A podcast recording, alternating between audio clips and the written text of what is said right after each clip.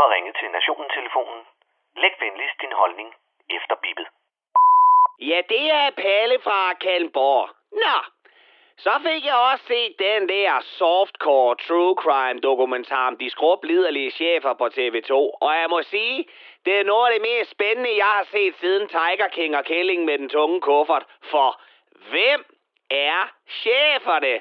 Oh, altså, man kan næsten ikke lytte til kvindernes udsagn af bare sladderspænding og tabloid mundvand, der løber over. Var det Jens Gagborg Gårdbo, eller var det Jes Dorf Dillermand? Var det Jakob? Jeg synes faktisk, MeToo er væk Nybro, eller var det Michael, du får grim til at vil knæppe dig Dyrby? Eller var det bare Bottleren, der gjorde det? Prøv nu lige at høre her.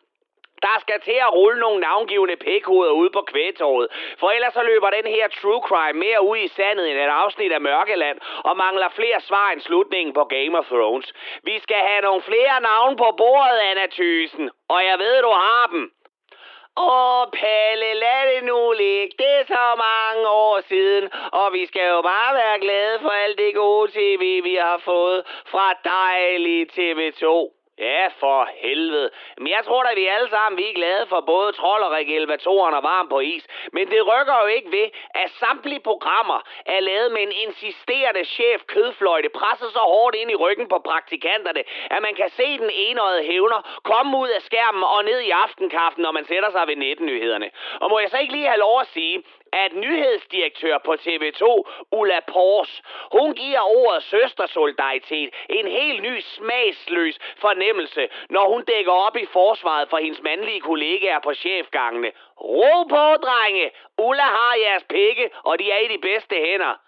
Jamen Palle, jeg er så træt af MeToo. Det er synd for alle de mænd, som ikke kan forsvare sig selv. Jeg vil bare have Gårdbo tilbage, spørger Charlie. Ja, og Mads Brygger vil bare gerne tages alvorligt, men sådan kan det jo gå. Og nu vi taler om latterlige mænd, så har den smukke fuldblods Jugend Messerschmidt og hans jernfattige Minion Minitulle meldt deres kandidatur til at overtage tusindårsriget i Dansk Folkeparti. En kriminel med ødipuskompleks og en for tidlig sædeafgang. Held og lykke med det, siger jeg bare. Det skal nok løbe helt af sporet. Og mit gæt bliver Inger Støjberg. Hun kommer til at tørre sin spildte morgenkohle op med de to xenofobiske Happy Meals fra landsbyens gadekær.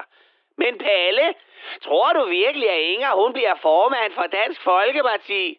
Ved du hvad, når valget står mellem pest eller kolera, så kan man lige så godt vælge en stor rød byld i røven. Så ja. Og så var Socialdemokratiet søvnig i fuglunge en tur forbi minkkommissionen, og sørme at Magnus Heunicke ikke hævde en død mink op af hatten, og helt tilfældigt havde taget notater fra alle de vigtige møder i hans lille notesbog med fedtede krydser i hjørnerne. Jamen Palle, havde kommissionen ikke bedt om alle dokumenterne tilbage i april? Hvordan kan Heunicke så have så vigtige ting lige pludselig? Ja, det må du sgu nok spørge om. Men ikke desto mindre, så kunne Højnikkes notater vise, at super sejmor Smette ikke vidste noget som helst, og at det var den onde departementchef fra Justitsministeriet, Johan Christian Legard, som var den, som syntes, at alle mink skulle dø, og ikke alle de skønne helte fra Socialdemokratiet, som vi før gik os rode. Der stod simpelthen alt i lille Magnus karakter på, lige på nær Bingo! Diskussionen om lovhjemmel. Ja, den var sjovt nok ikke nævnt på mødet. Prøv lige at høre her. Jeg siger ikke, at Magnus Heunicke har fabrikeret de notater lige inden han skulle afhøres, som et led i minimaldemokratiets røgslør. Men jeg tror, at Magnus Heunicke har fabrikeret de notater lige inden han skulle afhøres, som et led i minimaldemokratiets røgslør. Og det var Palle fra Kallenborg.